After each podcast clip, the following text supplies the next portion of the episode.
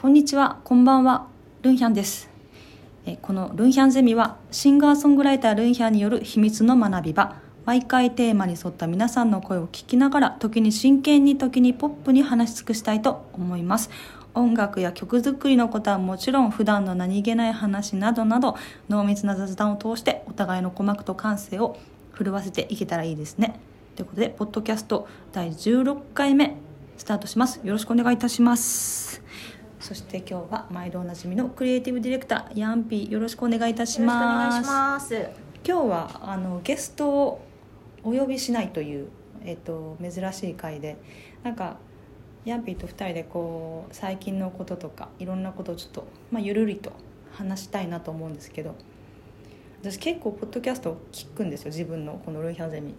あの結構噛んでるね、えそうですか。うん、噛んでるし滑舌悪いね滑舌。滑舌が悪い私あのいろんな人に滑舌滑舌言いながら自分が滑舌悪いその滑舌っていうところに。やばいやばい。やばいですよ。いやー今すいません心霊現象です滑舌。あのさ立ちつてと言えないのよも立ちつてと。う一回言って立ちつてと。あ言えるねはい。立ちつてとあ、あの口が動いてないですよ。待って立ちつてと立ちつてと。立ちつてとそうそうそうそう。そしたら。立ちつてとそう言ってます。そしたら。先生口口口。滑舌そう。痛いだから口が動いてないって。口が動いてないはい。私たまに映像見てても自分の顔の口が動いてない時あるそうだからその発音しにくいのは多分口があの正確な形にいけてないから。先生本当ですか？はい。滑舌あ、そうそう。だから意識したら出るじゃないですか。立ちつてとそう。立ちつてと。立ちつてとそうだから。立ちつてとそう。なんかそうした口動いてますからね。本当だ。表情筋変わってきますよ。じゃあ今ちょっと顔の下半身の筋力が衰えてるってことかな。うんなんかそこがね、こううん言いにくい、もしかかつて言う言えてて言いにくいってことは、うんもう子供の頃から言えない。じゃあそこのトレーニング筋肉の発達が。じゃあちょっと立ちつて立ちつてとのトレーニング。皆さんもちょっと立ちつてとそうだから例えば英語の発音とかもすごい言いにくいなとか聞いてる音と全然違うなと思ったら、うん。そもそもの口の動かし方？うん。ここのなんか表顔の筋肉の使い方が違うから、もう一回やって。何ですか？立ちつて立ちつて。立ちつてと。あすっごいパキパキ。なるほどね。表情筋もうマスクするからちょっと気をつけていかないといけない部分だよね。なんかその口の形見るとかって大切ですよね。わかりました。口の形を見て。アナウンサーのテレビニュース。ウイスキー大好き。そうだからそうなる。そう今すごい模範的な。じゃあちょっと今日は、えっと、顔の表情筋を意識しながら喋っていきたいと思います。出てくる。声もね発声も違うじゃない。ですか声どうですか？立ちつてと。どうですか？すごい。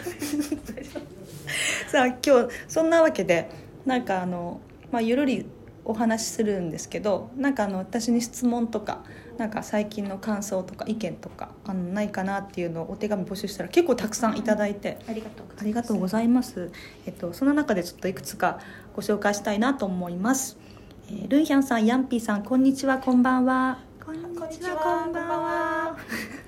今東京チルシティチャンネル2見ました。最高でした。ありがとうございます。チルシティは毎回見ていますが、カメラ1台のドキドキ感と大人な世界が世界観がたまりません。常連さん？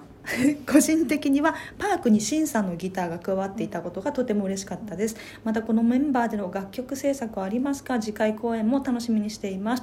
チャンネル2はローキーがとにかく好きすぎて何回も何回も見ています。サウンドも照明もお二人の表情も美しすぎてうわーって言いながら毎回うるうるします。会場でのエピソードがあれば知りたいです。お体にお気をつけてお過ごしください。ペンネームゆみさんからです。お手紙ありがとうございます。東京チルシティ毎回見てくださってるということで。常連さんです常連さんそそのしあの新崎浦が、うん。えー、と今回ムービーグルービンで弾いてくれたんだけど、彼がパークに出ることは私的にもすごく、うん。あのワクワクポイントで、うん。なんかそれ見ていってもらってすごく嬉しいですね。なんかそれこそパークは、えっと、クラックポットと、うん。それで向井太一君と3人であの歌ったんですけども、まあ、このパークのお手紙もたくさんいただいててそのパークのその3人の仲良くなったきっかけとかそのなんか制作に至ったなんか話とかを聞いてみたいっていう意見もすごいたくさんいただいてあのそれこそまあもう仲良くなって23年経つんですけどなん千日。2001?1000 千日日。分かんない3年ぐらい日ぐらい、あの1000日が経つ。うん頃なんですが あのなんかミュージシャンとかアーティストとかのまあ悪い習慣なんですけど集まったらなんか一曲やりたくないってなっちゃうんですでなんかせっかく仲いいし遊ぼうよっていうのの延長の中で延長線で、えっと、曲を作ることになったんですけどそれはもう全然もうコロナとか全くなる前の話で。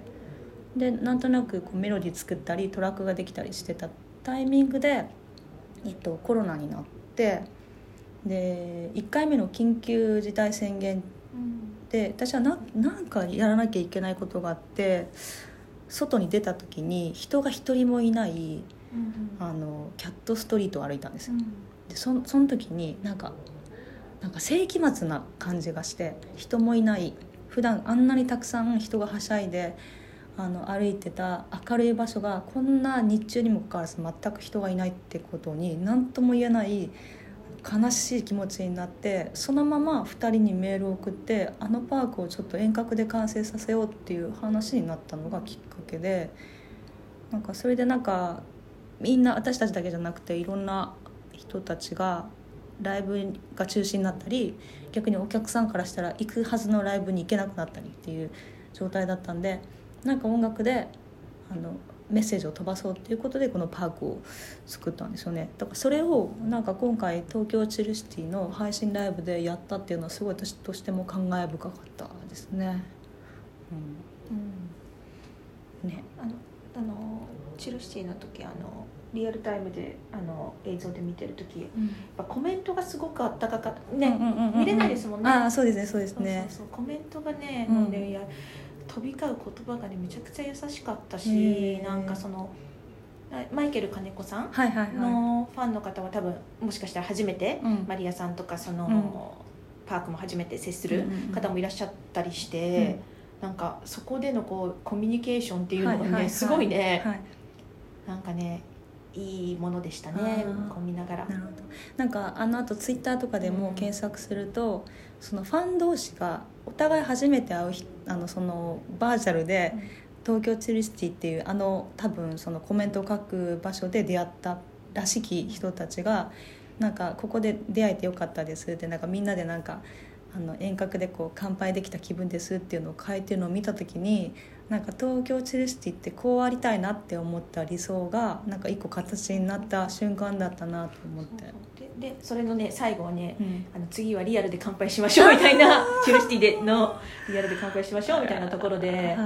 そうなんですよ。それは本当に嬉しいですそうね。なんかねこうチルシティのコンセプトというか、うんうんうん。っていうところもちゃんとこう、うん届いてるし、うん。伝わってるし、うん。っていうところですごいなんか良質なうんね、こうコンテンツだなと思います、ちょっとこれからがまたねあの、うん。もちろんチルシティはまだまだ物語は続いていくのでなんかそれもぜひ皆さん楽しみにしていただけると嬉しいなと思います、はい、じゃああとチャンネル2これシラップのあのそれこそ去年末開催する予定だったのがまさかの本人がもう神経使いすぎてダウンしたっていう。でその振り替え公演があのちょっと先日あったんですけどあのローキーはもう去年のねあのシラップフューチャリングして作った曲で私にとってもすごく大事な思い出の曲になったんですけどなんか私この日セレシティもそうなんですけどやっぱりその楽器だけじゃなくて照明だったりカメラマンだったり音だったりなんかみんな一緒になってのなんていうのセッションだなっていうのをすごい感じて。で、まあ、カメラワークとかもそうなんですけどリハの時にちょっとカメラワークをあのなんとなくチェックしたらあここのかここで私はあのこの角度が抜かれるんだとかあここでシラップのこの角度が抜抜かれるんだ。じゃあ本番はここはこういうふうにパフォーマンスしてよって考えてたのに実際本番で流れたらまた全然違う カメラワークで うわーみたいな。いやでもで私もリハの時にいやいやリハの時にキャーっても思わず声が出たシーンが本番の時来る来ると思ってた中そうそうそう。だからあのほらあのなんかある部分でその目がこう合うっていう時にあのリハではシラップの顔が抜かれててシラップがまたその時いい顔しててあのそれをあのヤンピーがモニター越しで見ながら「やー!」ってなってたところであそこシラップさんがこういう感じでなんか出てましたって話を聞いてたんであじゃああそこはシラップのあの表情が出るんだねって言ってたところで本番は私はその時にこの顔が今抜かれてるのねって思いながら油断してる私の顔が抜かれてたっていう、ねなあれほんまだからさっきとスイッチングが違うぞ私の顔と思ってでもよかったいやそれもどどっちも良かった、だからテイク2でなんか見れるね、みたいですねそれも含めリアルだったなと思ってはいチャンネル2はえっと13日まで明日までですね。3月13日まで、えっとチャンネル2は、えーアーカイブが視聴できますので皆さんそこの部分もね、えーチェックしつしてもらいつつあの最初から最後までもうもう息できないぐらいめちゃくちゃクオリティの高い配信ライブになってて私もすごい勉強になったんで、あのぜひ皆さん見てください。なんせシラップかっこよかったですね。ね素敵でした。バンドも最高だったしよかったよああのなご家族とかも見ご覧になってます？うち家族みんな見てますね。みんな見てるし、うん、配信ライブは多分全部見てるんじゃないですか。チルシティも見てるしなぜ家族がシラップ好きなもんね うちの甥っ子がまたシラップ大好きで、うん。なんでその曲を口ずさむっていううちょっと独特な選曲というか、で子供で「I need you but」子供で歌ってんだみたいななんかそういうのはよくありますけどね、はい。まあ、配信ライブ。でもどうですか？なんかヤンピーそれこそ、うん。あの某エンタメの方の会社で働く、まあ、ライブ制作さんですけど、配信ライブっていうものがもうこの何年間すごい、まあ、2年間2年間1年ちょいすごく普及されて、で今は少しずつコロナがなんとなく落ち着いてるんじゃないかなっていう予感とか期待もえ込めてなんかリアルライブの話だったり、ツアーだったりがどんどん決まってきてると思うんですけど、これど配信ライブがもうどんどんなくなっていくのかそれとももうなんか形を変えるのかなんか感触としてはどうどんどう思います？なんかこう配信オンラインでその現地ではない場所でのこうライブを楽しむっていう形は残ると思っていて、うんうんえっとこうなぜならば今回その乗り越えられたこうこう壁っていうのも大きいじゃないですか。うんうんうんその今までねあの直接行くことが叶わなかった人いろんな多分環境だったり条件だったりが合わずみたいな人へのこうやっぱり間口が広がったっていうのはやっぱりすごくポジティブな面だと思ってますし、うん。やっぱりそれなりの良さもあるので、うん。多分いろんなこう、まあ、やる側も主催側もその、まあ、いろんなね予算だったりっていうところもそこに含めてうんうん。乗り越えつつやっていくのってやっぱりこういろんな人に届けるうん。いいものを届けたいこう作ったものをこう楽しんでほしいっていうところでの、こう一個の選択肢としてこうあり続けるんじゃないかなと思いますけどね。なんかこうライブを見に実際にリアルで見に来た人にとっても面白みのあるなんか裏っぽいものも見れる感じもきっと楽しいだろうしなんかやっぱ結局なんかアイデアが問われるだろうなとはすごく思ってただ配信ライブがあったことで絶対にライブを体感できなかった人が体感できてるってことは間違いないからなんかどちらもずっと続いていくといいなと思ううですねし。なんか今までもね、おそのすごい大きな公演とかも結構生配信だったりとか、うんうん。そのディレイでの配信とかはあったりしたので、うん。そこのこうなんていうんですかねこう気持ちでのこう何壁というかっていうところがすごく気軽になったのかなっていうのはありますね。その分プラットフォームも増えたし、そこのプラットフォームにたどり着くこう工程プロセスもうん。やっぱり簡素化されて分かりやすくなってるし、そこがもう急激に成長したよね、き今までっとね。結構分かりにくいやかった部分もあって、ここ会員登録してログインして、このコード入れてなんとかかんとかみたいうん。なところで結構こう説明書読まなきゃ絶対分かんないみたいなのもあったし、バグった時にはつもう分かんないみたいなのもあったん。ですけど、それがねだんだんこうワンタッチこうツークリックみたいなところでいけるようになったっていうのはね、ユーザーにとって優しいこう仕組みっていうのは大切ですよね。システムも進化したし、うん。使うユーザーも多分慣れた慣れてきたというか、だからなんか急激に進化しましたね、うん。ああやっぱそのなんかそう。例えば5年後うん。にあるべき形だったのが今ちょっとこう時短ピュッとうんうんこう凝縮されて、今来たみたいなところではないかなと思います。ちょっと楽しみですね、うん。今年も。うん、楽しみでございます。なんかそういえばあの私あのあれなんですよ。最近あの密着取材があってねそういえば。あのあの深いあそう深いお話。話実はあの来週の来週ですね。来週の月曜日9時から、えー放送される「深い話に」えっと、私がそのアーティスト活動をしながらずっとやっているゼミがあってもうじ実は今年で10年目だったんですよ。数えてみたら。えー、アニバーサリーアニバーサリーなんです。そう10周年にしてまさかのテレビの密着取材が入るという、なんか何とも不思議な展開なんですけどそのルンヒャンゼミの密着が 月曜日9時に深い話で放送されるということで3月15日。3月15日です。月9です。月9これ全国一緒なんですか？全国一緒ですね。多分うん。えっ、と日テレさんですね、うんうんうん。ですよね。そう。でその密着が先月ずっとあって。うん。先月2月。あ2月？うん2月。2月後半ずっとやっていて。私あのすごい勉強になったのが、あの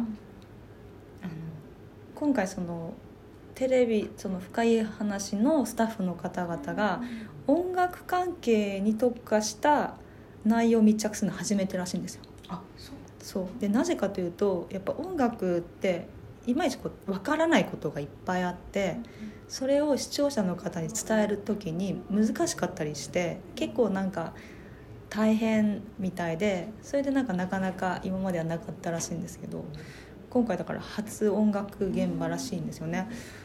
ですごい自分がいかにあの音楽やってる人たちだけとつるんでてあのそれが自分の感覚的な話だけで通じ合える人たちだけで自分が囲まれてるのかをすごい実感した日々でちゃんと言葉で説明しないと伝わらない人たちと接するっていうのがすごくあのなんかなんか新鮮でした。だうん、でなんかこうなったらこうなるよねっていうみんなが分かってるであろうことが一般的には分からないことが多い。うん。であのスタッフの方々はあくまで茶の間目線で普通の音楽とかやってない家族で見れる人た見れるっていうところでネタを提供するからその人たちが分かるように私も説明しないとなんか何回もシーンシーンってなっちゃって。なんかねそれをね今回学びました。うん。すっごい貴重な経験だった。いかに自分が甘やかされているか今。本当に。まあなんかそのなんていうんですか。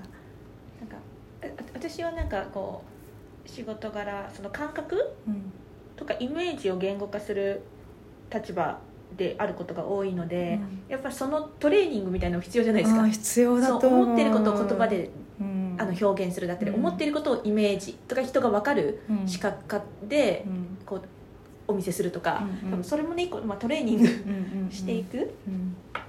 していけば鍛えられるものだといや本当。だからうんそこだよね。なんか、言語化するのって大切ですよね、うん。ゼミ生の子たちとやり取りしてることさえもすごく感覚的にやり取りしてるからはたから見たら訳が分かんないっていうことを訳が分かるように話さなきゃいけないっていうことでもう一クッション入れなきゃいけないっていうのが結構労力使ったし、労力使うってことは全然慣れてないんだなって思ったのとカメラ向けられるとさかっこつけちゃうよね。まあそれね。無理だよ。そうですね。だってね綺麗に映りたいじゃないですか。綺麗に映りたい私もう何回もこっちから撮ってくださいってね何回、綺麗に映りたいからそれはね。そうでもあれってあのナチュラルにもう撮られても平気な人たちすごいなって思ったんだけどで最近気づいたのがあの自分よりも下の世代。うんうん。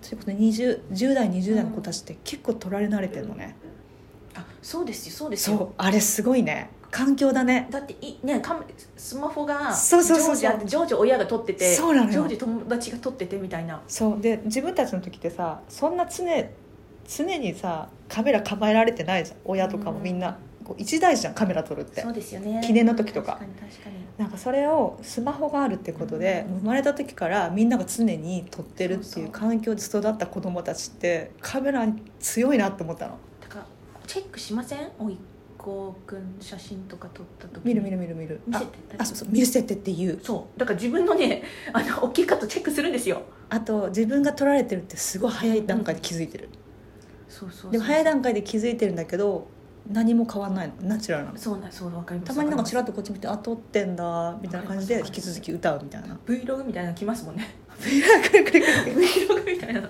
うなんかあのねそのかあの知り合いの子供とかから家族とかの子供から来だかました。ら新人類よと思って。だからそのゼミのあの中でやり取りしてる中でも一番カメラ意識してるのは私でそれ以外の子誰も意識してないの、うん。だからね途中でバカバカしくなっちゃってねうん。もう気になんなくなったし、いつも通りに来てくださいって言われたからもうねすっぴんで行ったね、うんうんいやすっぴんもね綺麗だから。わやだわ。いや綺麗だからいいじゃないですか。何言ってんの。いいじゃないですかいやお綺麗でございますから。ーヤビもちょっとねあの密着されてましたもんね。密着っていうか なんか打ち合わせの時にね打 いらっしゃっててね。ね。うんうん。ね。いやーすごいね。ね楽しみどういうふうなねね。こう編集のね。感じになってどういうでもあの紹介文がね。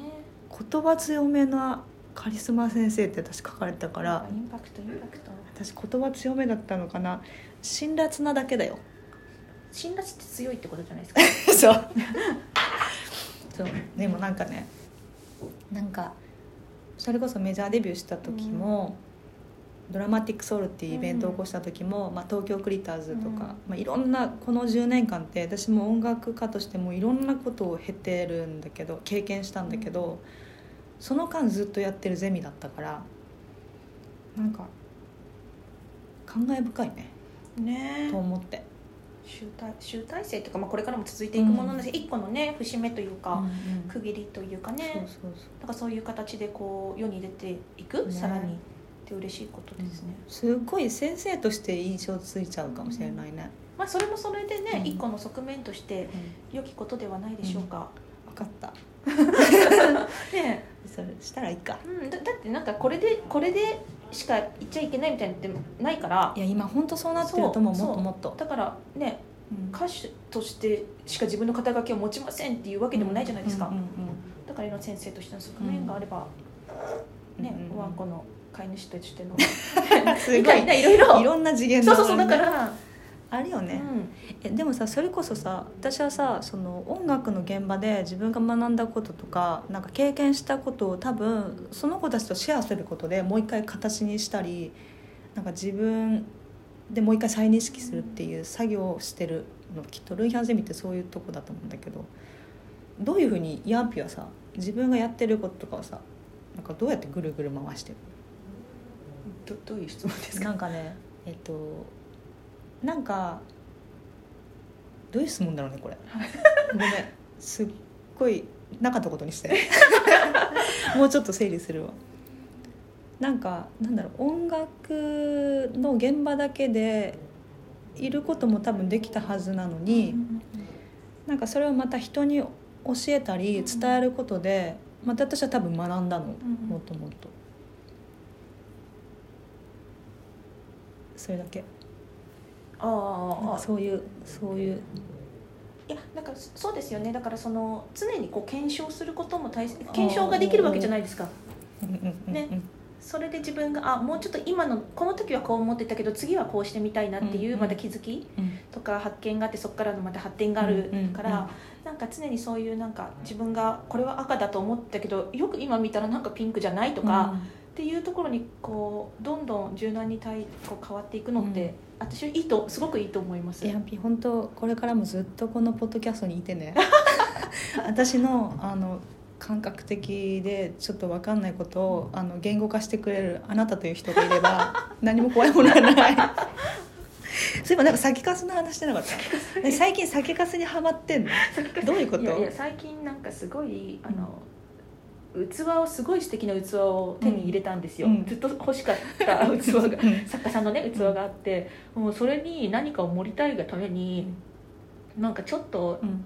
自自自分で料理作ることが楽しくなっちゃって、うんうんで私なんかちょっとこれ家で調理する時って、ん。あの生のお肉をちょっと触りたくないんですよ。それはなぜ？いやなんかちょっと触りたくないんですよ。えっと牛とか牛とかあ牛とか豚とか何でも？そうそう触りたくないんですよ。だから買わないんですけどやっぱなんか人っていろんなバランスできてるね。そうそうそう。あ本当？なんで？でなんで？でそれがね先かすとまたつながらないんですけど、うん。でもまあそしたらなんとなくそのプラントベースみたいなところで自宅で自分で作る時はなってて、でなんかおそしたらあんまりこう乳製品うんでいうと牛乳とかもね、うん。自分でこう手に買ってお金を払って手に取ら取らなくなったので、うん。でもなんかちょっとそういうなんかクリームのやついいなと思った時に 酒粕なんだ。酒粕と豆乳？はいはいと、まあ、豆乳はね、想像できるけどね。で酒粕ってめっちゃ発酵もしてるし、はいはいあの日本酒を作るはいはい。ところ麹そう麹そうそう飲むね。体にいいし みたいなところでねなんかいろいろレシピ調べてなんか作ったらすんごい美味しいえじゃああのさクリームスープみたいなのもあれ酒粕で作ったの？そう。あ酒粕そと豆乳でなんか最近すごい美味しかったのは酒粕のなんかラムレーズンみたいなの作ったんですよ。あだってもう発酵してるからなんか美味しそうだだからそれがクリームチーズとかいらなくてすっごいなんかペーストになって、へー。まあ美味しい。コクもありそう。超すごいあります。それ次作ってきてもらいます。はい。またたまに酒のあて作ってくれますもんね。ね。あの干し柿とチーズの挟んだものとか。そうそうそう。いやそのねラそのねレーズンね美味しくってねまた作りたいなと思ってます。いや本当にね美味しかったんですよね。食べたい。いやいや本当本当、健康で。健康で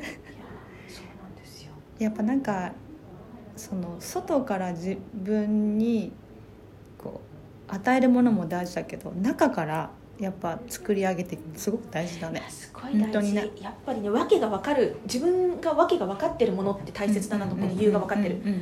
この何が入ってるか分かってるって大切だなと思っ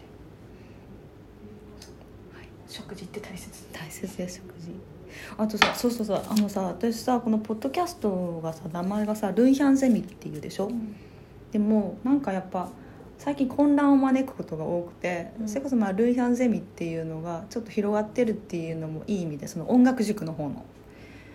なんかなんでこのポッドキャストルンヒャンゼミっていうことでここにゲストで出てる人たちが私の音楽塾のルンヒャンゼミに所属してる生徒たちって勘違いしてる人がたまにいるえそれそれはそれそのそうなのよ。れは？そうなのよ。なんかあの誤解オブ誤解。誤解は誤解は誤解だからあの怖いなと思って、うん。あのあんな人たち生徒だったら怖いし。ね 怖いしあのタクさんとか黒沢さんとか生徒だったら怖いし。なんでちょっとポッドキャストの名前をちょっと変えようかなって思ってるんですけどありですか？それいいいですか？いいでもねその深い話そうなんです。でねまたその名前が歩いていくから、はい、それでまたあのテレビ見た人が「本格塾誰が所属してんだろう?」って言ってゲストに出てるシラップとか向井大使とか見てあこの人たちも生徒なんだって勘違いしたらよくないなと思ってなんかそこのちょっと情報整理をしようと思ったのでちょっとポッドキャストの新しい名前を募集したいと思います。おーいいですね。皆さんぜひ、えっと、このポッドキャストルンヒャンゼミ改めポッドキャスト何々何々という、えー番組名を、えー募集します、えー次回のルンヒャンゼミ第17回までに、えっと、募集したいと思いますので、えっと、皆さんどしどしご応募ください、えーガイドラインとかあった方がいいんじゃないですか？ガイドライン。なんかもうなんか今今で手放しじゃないですか。手放し。こういうコンセプトで、うん。こういう感じの、うん、なんか雰囲気でみたいなのとかちょっとあった方がこう考えやすくなりません、うんうん、何がいい？ね、何にしましょうか。だから今ね。